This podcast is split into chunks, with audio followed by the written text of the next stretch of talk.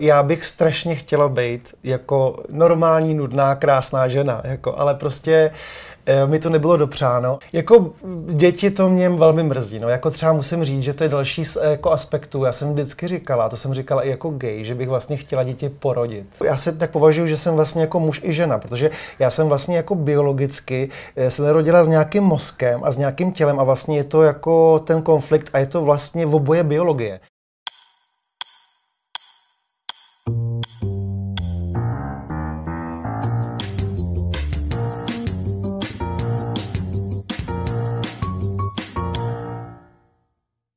Vítejte na Lifee.cz v pořadu Na kafeečko.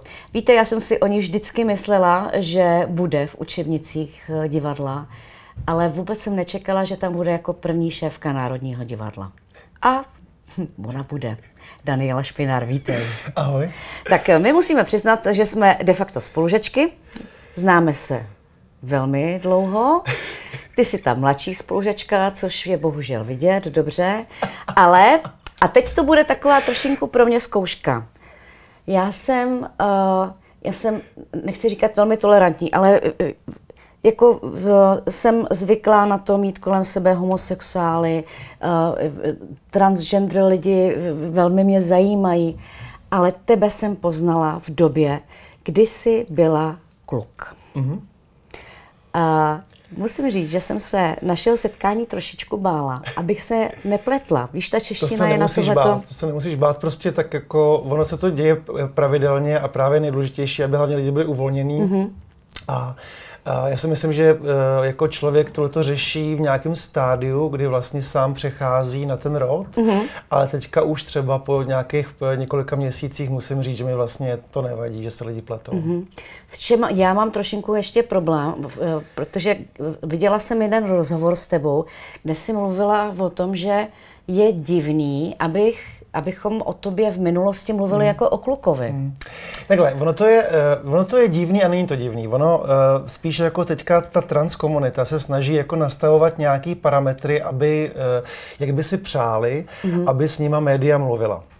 Samozřejmě, že ono to pro někoho zní nelogicky, ale já jsem vlastně slyšela takový úplně skvělý argument, že vlastně o gay muži taky neřeknete, že před coming outem byl heterosexuál. Že vlastně něčím vlastně je to jenom, že samozřejmě ten koncept genderu, muž a žena je tak silný a je tak strašně jako vizuální a tak strašně společensky zakořeněný, že je to potom těžký. Ale jakoby já vlastně vidím, že média se stále pletou, pořád si jakoby s tím trošku hrajou, dělají si, co chtějí a já si myslím, že je nejdůležitější, aby to bylo tak srozumitelné. Jo.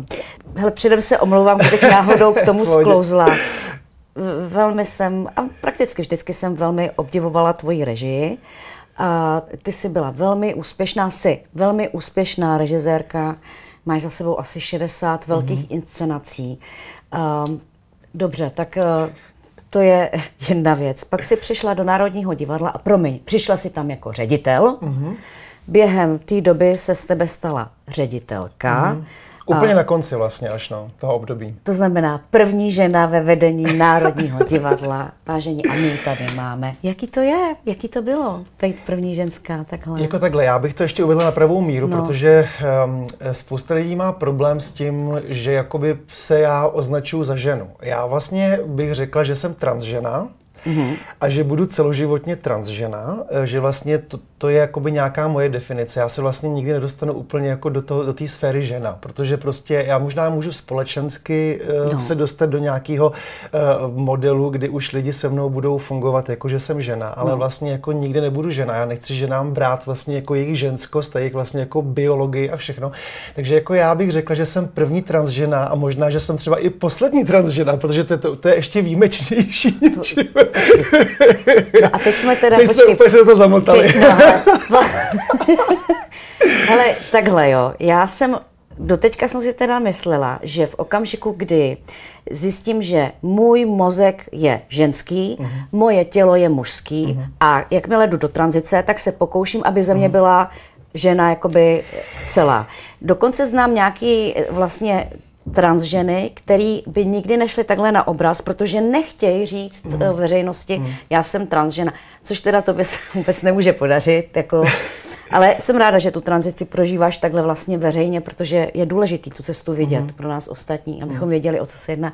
Ale takže ty nechceš být jako ve finále? Já bych si strašně přála být ženou. No. Já bych si strašně přála se znova narodit jako a všechno to absolvovat znova, ale bohužel to nejde a vlastně jako člověk musí trošku být v realitě.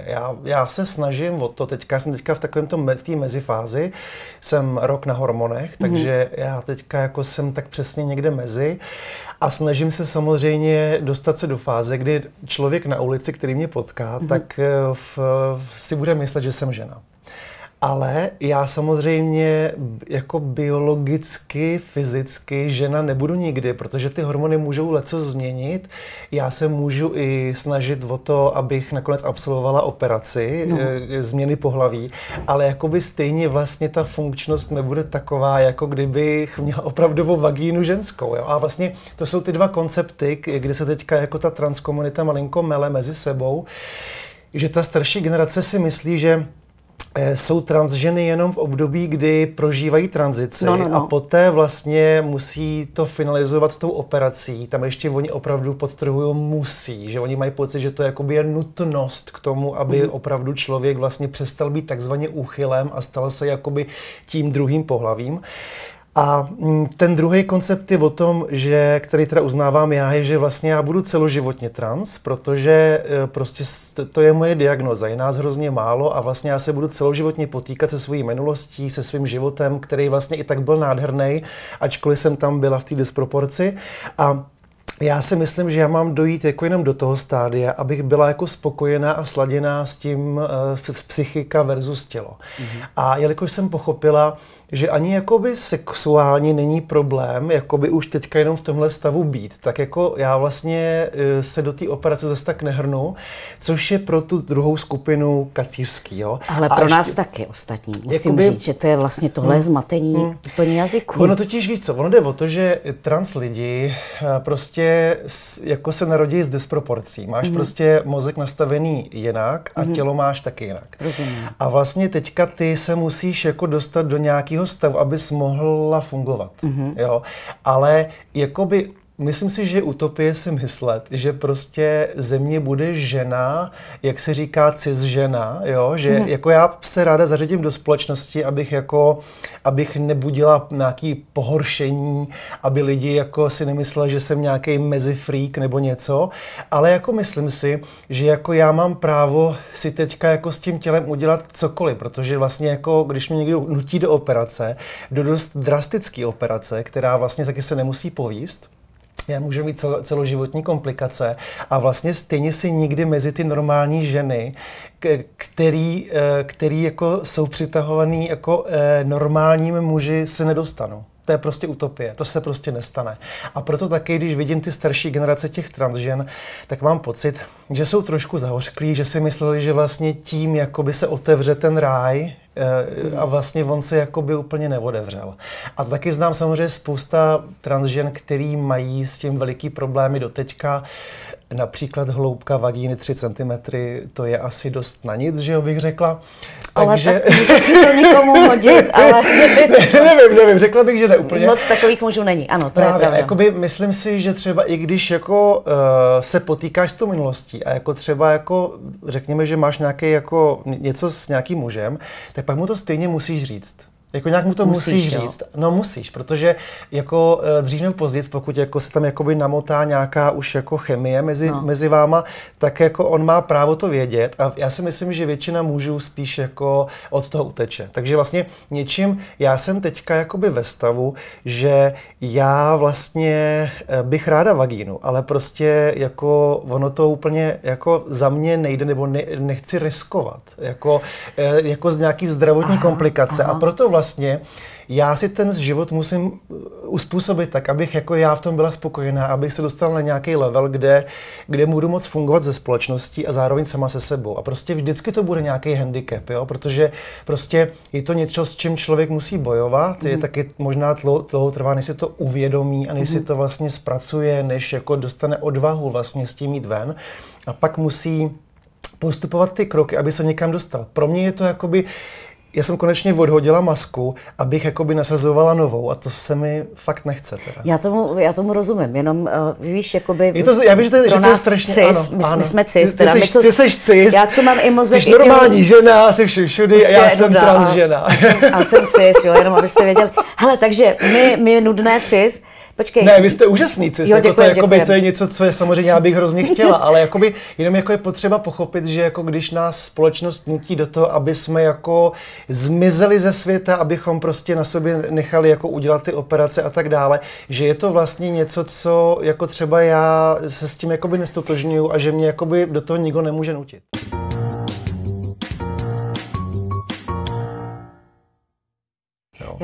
Já chci mluvit o tobě, ale teď si musím ještě malinkou odbočku k těmhle těm obecnostem, ano, de facto, ano. Protože dejme tomu, že cis společnost, můžu to takhle vyslovovat, asi jo, jako že někoho to irituje, ten výraz, aha, ale jako by to takový, že vlastně říkáš trans a cis, jo? Že to jsou vlastně... No já právě, my vlastně asi v tom máme trošinku nepořádek, když to řeknu slušně, protože jednak teď se nám objevili nebinární lidé, objevilo se nám tady dalších, já nevím kolik, 70 pohlaví a vlastně už je to takovej zmatek, že my vlastně fakt nevíme, jak s tím pracovat. Do toho jsou tady transgender sportovkyně především, který chtějí sportovat společně s cis ženama, ale doprčit to tělo rostlo trošinku v jiném hormonálním prostředí, takže jako to tělo má malinko výhody třeba na určitý sporty, jo. Možná jsou i zase jiný, jako když... Zároveň je to handicap, že? Záleží, jaký sport to je. Jo, potom jsme třeba teďka nedávno v médiích proběhla zpráva o tom, jak vlastně transgender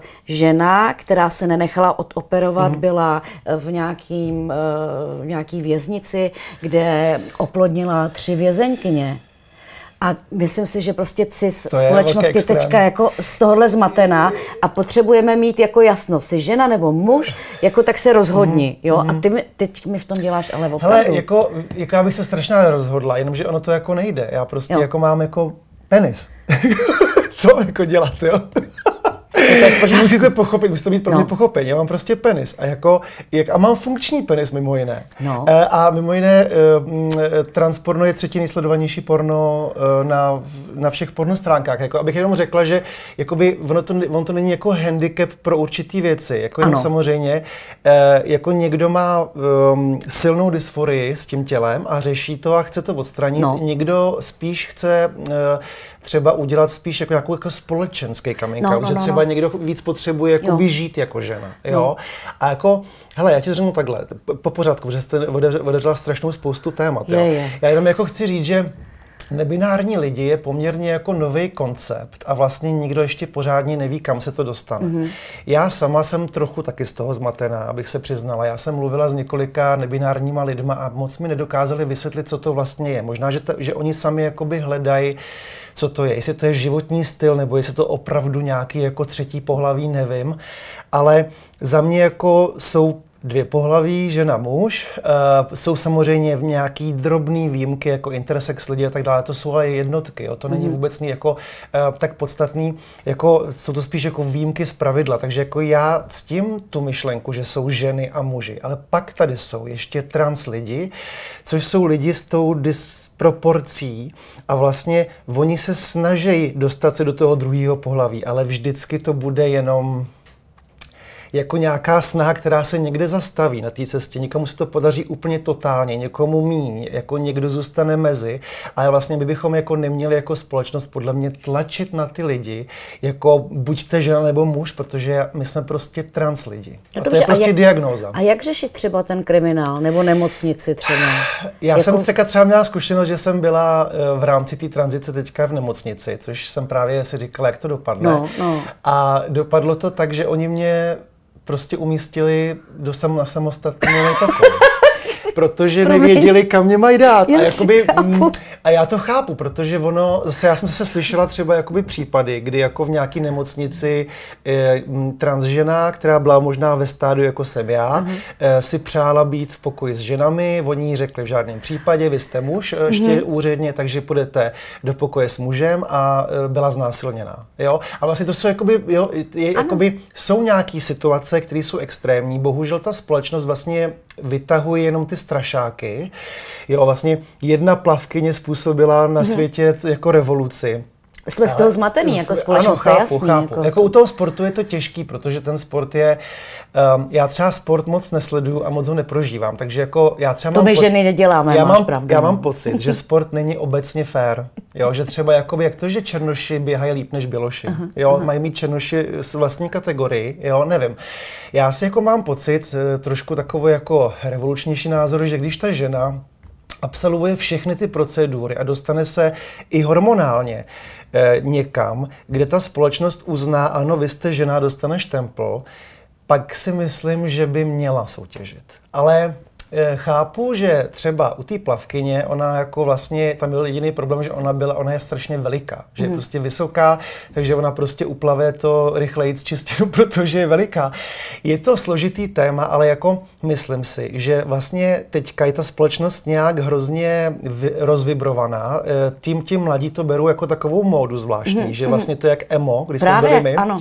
A že jakoby to trošku jako té trans komunitě neprospívá. Já jsem tak ráda, že to říkáš, protože jako nám cis už začíná připadat, že jako jsme nejnudnější a vlastně málem na vymření, že kdo jako není trans nebo aspoň ne, jako fluidní, tak je úplně mimo. Ne, vůbec ne a právě jako já bych strašně chtěla být jako normální, nudná, krásná žena, jako, ale prostě mi to nebylo dopřáno a možná, že to je proto, že ty trans obecně tak jako lidi, že to tak jako je takový nepochopitelný a že to je hrozně jako zajímavý, že to je takový jako exotický a proto vlastně na to lidi koukají, že vem si to, že nás je třeba 1 až 2 promile ve společnosti, takže fakt tak hrozně... Tak to jste hodně vidět. Ale je nás hrozně málo, jo. Ale je pravda, že je to teďka nějaká móda, která prostě jako buď se změní v něco jiného a já jsem taky proto, aby ty, jako aby do 18 let měl ten teenager jako možnost dělat chyby, ale vlastně, aby jako se nezasahovalo do ničeho.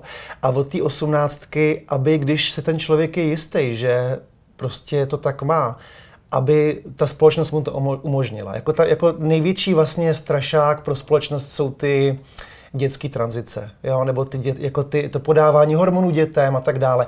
Jenže on to je komplikovanější, protože každá individualita má úplně jiný jako přístup, úplně jiný psychický rozložení, potřebuje úplně něco jiného a je potřeba, vyžaduje to vlastně jako individuální přístup. Předpokládám, protože znám tvoje režie, které jsou velmi vymyšlené, velmi domyšlené a že tam jsou velký rešerže a velký studium, že jsi udělala studium i na tuhletu situaci. Asi budeš znát i historie jako transgendru, ne?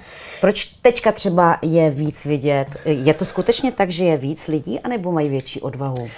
Jako ta společnost se rozhodně uvolňuje i díky informacím, internetu a tak dále. Vem si, že to, co teďka se řeší s trans komunitou, se řešilo před 20 lety s gay komunitou. Ano, ano. Jo?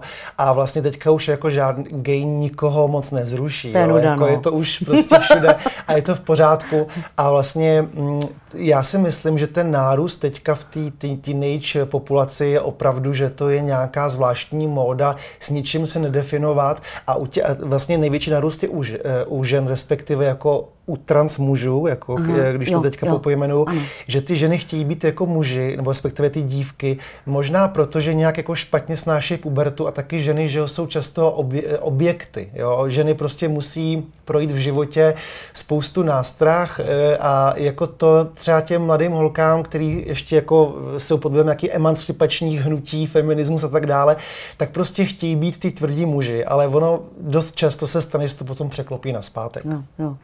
Dobře, tak u tebe víme, že se to nepřeklopí zpátek. Asi už ne. Ale ta operace je to vlastně ještě v tuhle chvíli jako nejseš úplně rozhodnutá, ne? Protože... Já ti to řeknu takhle, já prostě mám ještě nějaký roky na rozmyšlenou, protože jako já bych chtěla minimálně 3 roky brát hormony, než vůbec se rozhodnu. Už jenom třeba během toho roku, co jsem jako prošla různýma stádiama, tak jsem měla různý výkyvy v tom, jestli něco chci nebo nechci.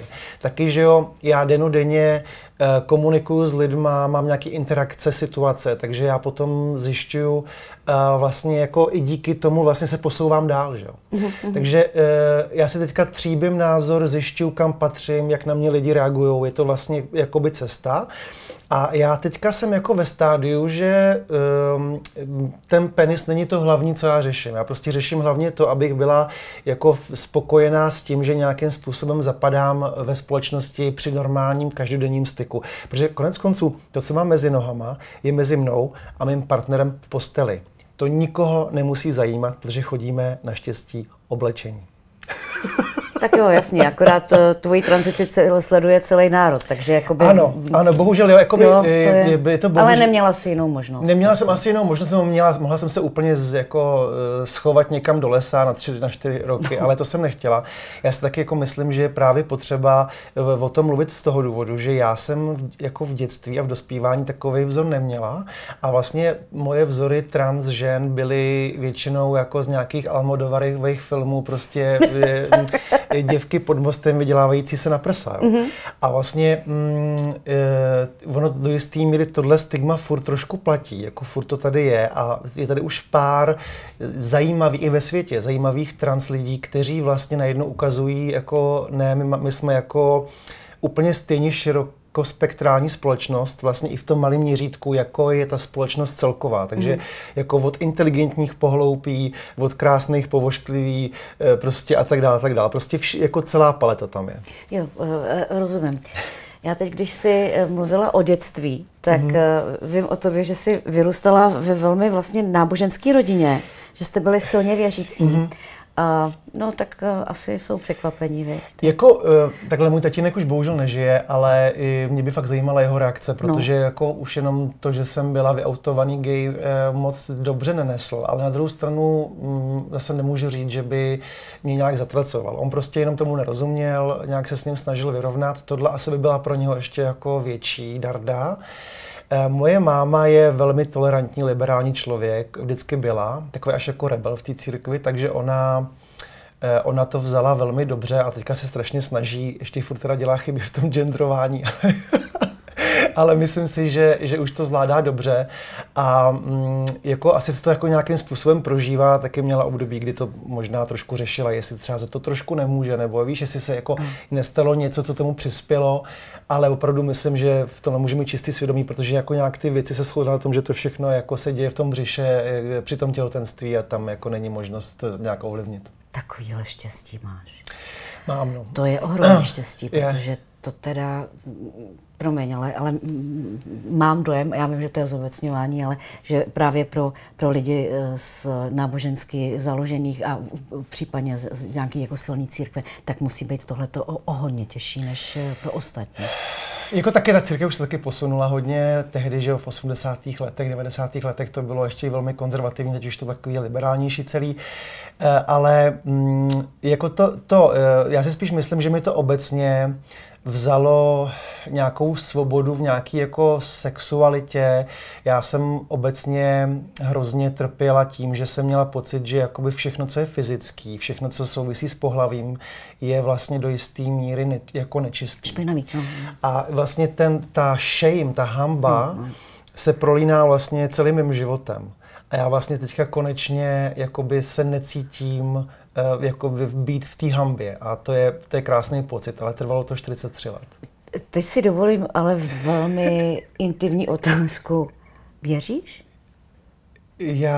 Já si myslím, že takhle, je to velice komplikovaný, protože já jsem vlastně dlouho utíkala od té církve, já jsem vlastně zmizela z té církve, abych vlastně vůbec zjistila, kdo jsem, co chci. To mělo různý peripety a vlastně tím pádem jsem trošku se musela od toho Boha odklonit, abych se potom k němu vlastně vrátila. Já vlastně doteďka používám takové jako věci typu nějaká jako modlitba, jo? Ale to si myslím, že je jakoby termín, který by možná jako řekl, že používá kdokoliv. To je takový to zacílení nějakých myšlenek, nějaký poděkování, možná vesmíru, osudu, přírodě, cokoliv. A jinak teda jako nejsem absolutně praktikující, nechodím do žádného shromáždění, do žádného sboru, nepatřím k žádné církvi. je strašně důležitý, aby lidi pochopili, že to není jako výstřednost, že to není něco, co já bych jako udělala proto, aby můj život byl zajímavější. Já jsem koneckonců to ani nemusela dělat. Já naopak jsem si to spíš jako pohoršila. Ale vlastně to je nutnost, kterou člověk musí udělat, pokud dojde v tom mozku k tomu prozření, že jako vlastně já jsem celý život byla v takovém jako rozvostřeném módu. Já jsem vlastně furt jakoby nechápala, co se se mnou děje, nevěděla jsem, kam patřím.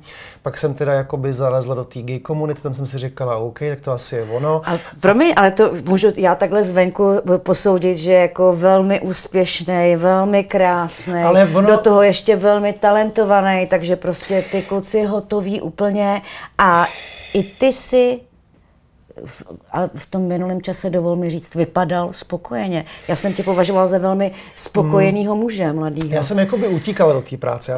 Já jsem byla ráda, že jsem měla ten fantazijní svět toho divadla, kde jsem si opravdu mohla jako naplno realizovat, ale řekla bych, že můj osobní život byl trošku víc pod dekou.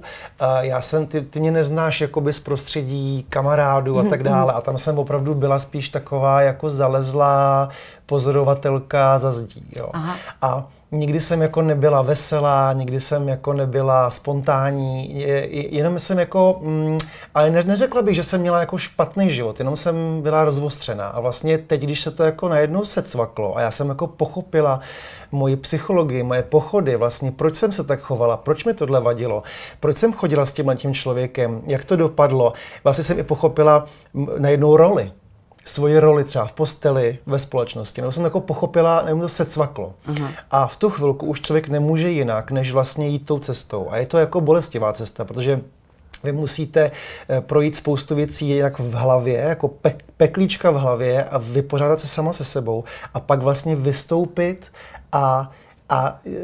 a prostě jako reagovat na to, co se kolem vás děje. A to je jako občas těžký. Takže jako by rozhodně to není nějaká výstřednost, je to vlastně komplikace, ale je to taková nutnost, že vlastně člověk najde tu sílu do toho jít. Hodně příběhů transgender lidí je tak, jako že vlastně od dětství věděli, že nepatří do toho těla, hráli si nějaký role a tak dále. U tebe to zase ale až tak nebylo, ne? Já jsem vůbec jako v dětství neznala nějaký koncept, jako, že existoval nějaký transgender lidi vůbec. Jo? To já jsem jakoby se vnímala jako holčička, já jsem furt nechápala, proč nemůžu být holčička, tak jsem to postupně začala chápat a pak vlastně už jakoby ten zdravý rozum vám velí, no tak jako vypadám takhle, takže asi moje role je tohle a možná teda v příštím životě konečně se dočkám. Takhle, že stojela přes racionalitu, prostě má to takhle bejt a tak ano, to bude. Ano, jako tohle jsem já. Jo. A vlastně zároveň jako člověk jako je šikanovaný, že jo, protože jako já jsem byla velice křehká, já jsem byla taková jako vykroucená prostě jako dívenka. Zašla jsem chodit do školy a tam jsem pochopila, že jako musím změnit tu masku, jinak vlastně budu neustále v ataku lidí okolo mě. A takže vlastně jsem jakoby začala na sobě pracovat, a jakož jsem herečka, že s červeným diplomem zároveň, tak jsem prostě se naučila tu roli perfektně. Já jsem prostě na střední škole byla prostě v křiváku prostě nejdrsnější týpek, prostě v okovaných botách. Tak jsi přišla na damu, suverénní týpek. Prostě. Já jsem přišla na damu a prostě a právě damu mě otevřela hodně v tom, že na damu jsem se ještě dostala jako vlastně jakože heterák, jo. A protože tam ty geje moc neberou, co si budeme, ty otevřený geje a na herectví. A pak jsem se v průběhu prváku vlastně vyautovala jako gay, takže jsem potom úplně změnila, jenže stejně, že jo, když jako studuješ herectví, tak furt máš nějaký masky, furt něco jakoby hraješ, že jo, furt něco děláš. Takže já jsem vlastně perfektně sehrávala dlouho naučenou roli a pak jsem postupně, jak člověk je starší, zjišťovala, že já jsem někdo jiný uvnitř, já jsem úplně někdo jiný a najednou ten rozpor toho se zvětšuje a pak vlastně stačí jako výbuch granátem a ta voda se vyvalí a už to prostě je nekontrolovatelné.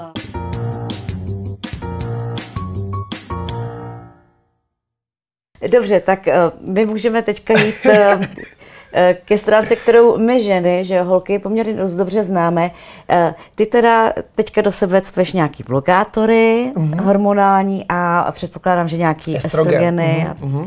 Tak povídej, jak to je jiný oproti tomu, teda takhle, ještě ti musím, ještě nechám mluvit říct, neskutečně jsi jemnější, jsi usměvavější, nevím, jestli to dělají ty hormony, ale jako přijde mi, že i tu pleť máš takovou pověštější.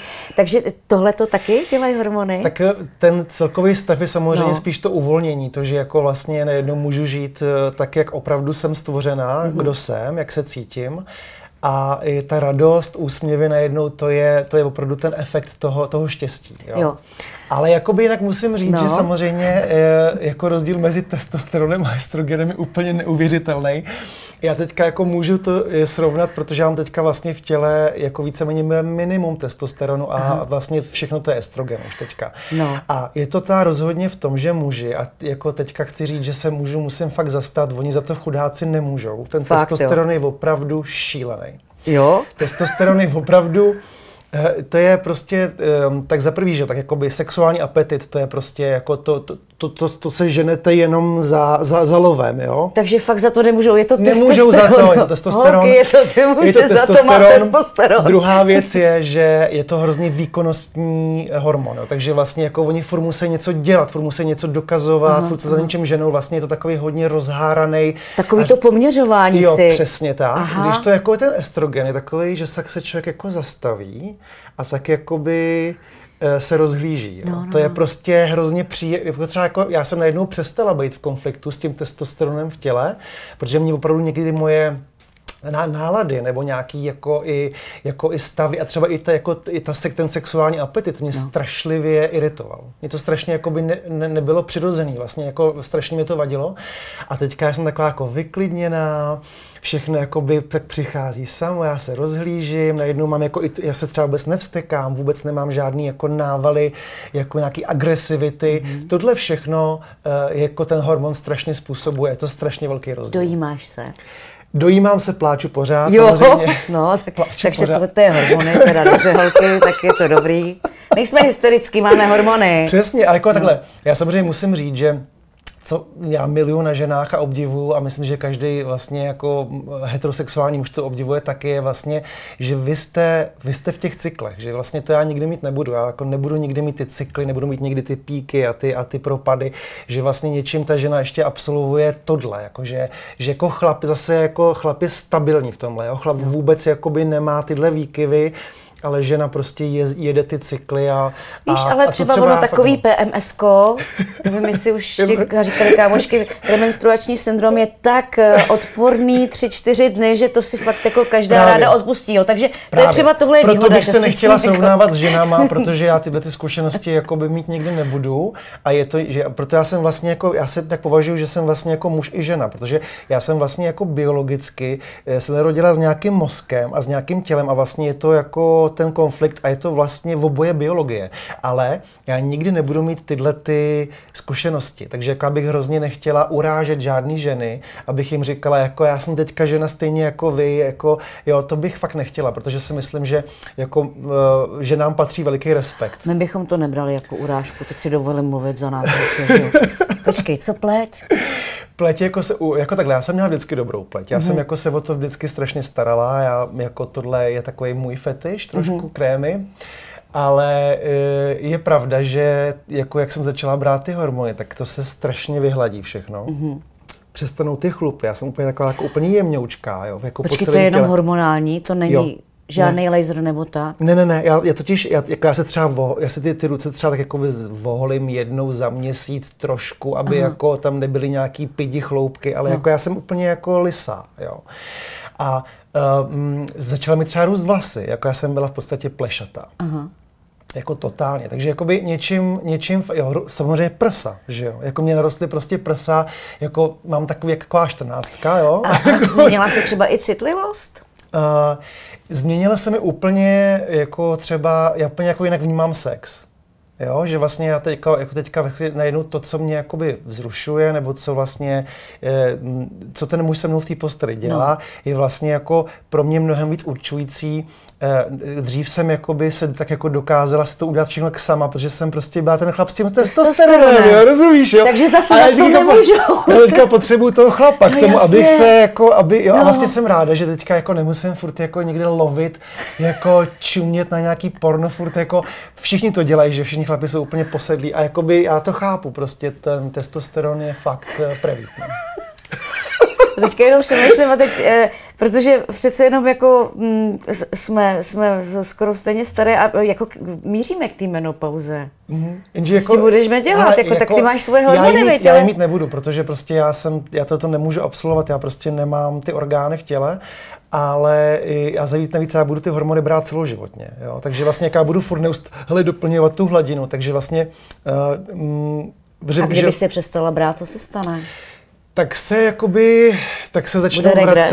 začnou se vracet ty věci jako. No, jo? Určitě. No. Aha. Jakoby, když nebude třeba operace. Třeba už mím, že samozřejmě některé změny jsou nevratné, jako třeba prsa se mi nezmenší, jo, nebo jakoby, ale jako zase mi třeba začnou růst trošku chloupky, něco, jo, prostě zase, že ono se mění i struktura třeba obličeje, jo, a teďka jako když se podívám na své fotky, jenom před rokem taky to rozdíl, jo, a jako třeba mě se strašně změnilo tělo, já jsem teďka jakoby hrozně měkká, jakože jako muž, že jo, jsem byla šlachovitá, prostě tvrdá, ženský tělo je měkoučký, prostě jemňoučký, jo, prostě. Třeba máme celulitídu. Hele, tak to ještě nemám, ale jakoby myslím si, že se to může stát, že to prostě vyleze. A jako, bylo by to spravedlivý. Ať to řeknu takhle. Já si myslím, že každý normální muž jako vnímá celulitídu, jako že to je prostě jako věc, která prostě patří k ženě. A je to v pořádku. Tak jako. Kašlem na ty drahý krémy. Prostě, jako... Hele, ale já jsem strašně ráda, že jsem slyšela tenhle ten druhý pohled, protože já si myslím, že my těm chlapům prostě málo rozumíme a možná teda je spoustu věcí, které dělá ten testosteron a absolutně. Oni za to nemůžou teda. Nemůžou vůbec. Dobře, tak to otroci testosteronu. Takže jedině jim přidávat estrogen nějaký, jo. Ne, to prostě nechat bejt. Jako já zase musím na druhou stranu říct, že mi se tyhle ty věci na chlapech vlastně líbí. Že vlastně oni jako člověk si musí říct, jako tohle je jako chlap, no, takhle prostě funguje chlap a zase žena funguje jinak. A jako myslím si, že prostě je právě krásný, když ty pohlaví, když jsou teda takhle vyvážený a vlastně jako přitahují se navzájem, takže že vlastně, jako, že se jim vlastně na nich líbí ty odlišnosti, že to je vlastně jakoby sexy. No. Ty nemusíš řešit děti, a nicméně třeba do budoucna ještě...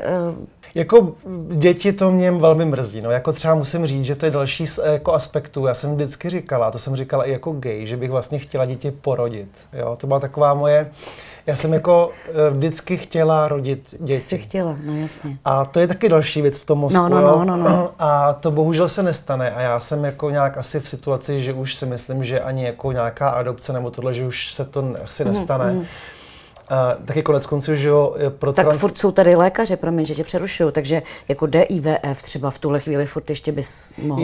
Já už v podstatě nemůžu teďka vyprodukovat dítě, protože já jsem už jakoby tak daleko s tím estrogenem a nemám ten testosteron, že vlastně v podstatě já nemám sperma. No, to neexistuje. Aha, to jsem nevěděla.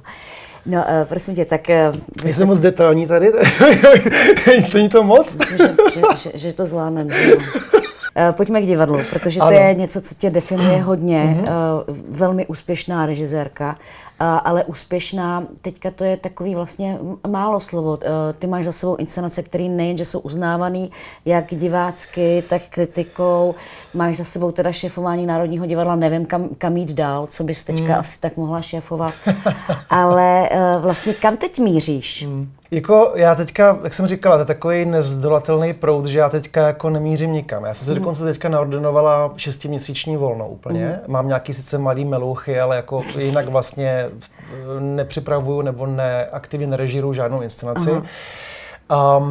Já teďka chci odpočívat, chci hodně poznávat sebe sama, protože jsem to prostě 43 let zanedbávala. A jako chci trošku cestovat samozřejmě, ale divadlu samozřejmě bych nerada opouštěla. Tam je jenom problém v tom, že já jsem teďka jako vystřelila jako takový ohňostroj na všechny strany, jako nejenom tou tranzicí, ale tím odchodem z Národního, který byl trošičku, bych řekla, mediálně hodně takový jako rozbuškový. To se nediv, Národní divadlo. V podstatě já jsem se teďka jakoby dostala trošku na černou listinu a vlastně zároveň jako jsem si říkala, že bych ráda si odpočinula od těch velkoprojektů a dělala věci, které jsou víc hlubší, víc jako underground a zároveň, že jo, z mojí zkušeností je úplně jasný a nabízí si, že budu dělat spíš jako věci, které se nějak týkají jako genderu, sexuality, nějakého potlačování, v nějakém coming outu, který je furt těžký pro spoustu lidí.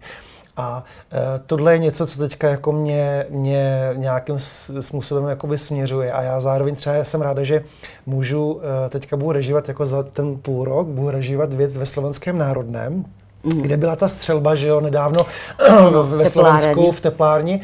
A vlastně já jsem ráda, že tam můžu přijít a dělat queer téma jako trans režisérka. Dávej si pozor na ulici. Budu si dávat pozor na ulici, vím, že to bude asi náročný, ale jako vlastně jsem ráda, že já můžu takhle jako přemosťovat tou svojí prací, že nedělám takový nějaký Shakespeare furt dokola, ale že prostě můžu opravdu dělat témata, které jsou jakoby důležitý pro nějaký odevírání očí té společnosti. Jsi jiná režisérka, než jsi byl režisér. Je to tam znát? Jako já jsem si myslela, že budu taková jako vlídnější, milejší, víc v pohodě. Nejde to, ale jako tam nějak v této sféře to nějak nejde. Člověk musí být tvrdý stejně, protože ono ta režie opravdu je něčím trošku mužský povolání.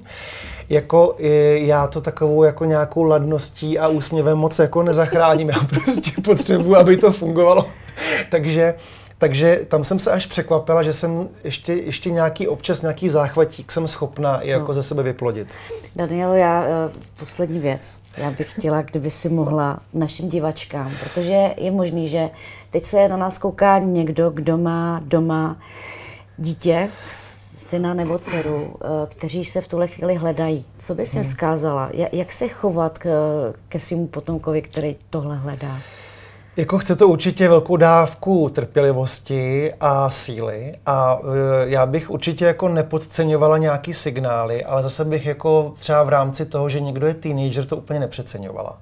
Myslím si, že je určitě dobrý navštívit odborníky, to znamená sexologa u nás v našem případě a já si myslím, že ta dlouhodobost vždycky ukáže to ovoce, jestli to tak opravdu je nebo není. Jako, já jsem přesvědčená, že jsou děti nebo i jako teenageři, kteří opravdu to vědí, kteří zatím jdou, jsou ale opravdu i ti, kteří si to třeba v průběhu rozmyslí. A teďka jakoby, co je lepší chránit, jo? Jako tuhle skupinu nebo tuhle skupinu. Asi je nejlepší si říct, do těch 18 nedělejte žádný divočiny, ale jakoby bedlivě to pozorujte a prostě s láskou to nějak jako korigujte, spravujte a jako běžte k tomu odborníkovi. Já jsem, že odborník vždycky jako už má takové zkušenosti, že jako trošku pozná, co je jenom taková póza a co je opravdu realita. Ale nejdůležitější láska. Takže mít rád svoje dítě a jako nehledat v tom žádný chyby, viny, ale prostě chtít, aby to dítě bylo šťastný, protože i moje maminka musí teďka říct, že jsem mnohem šťastnější bytost, mnohem otevřenější bytost a že jako mnohem víc teďka žiju život, který je naplněný. A to je důležitý. Velmi ctí. Daniela Špinar. Děkuju.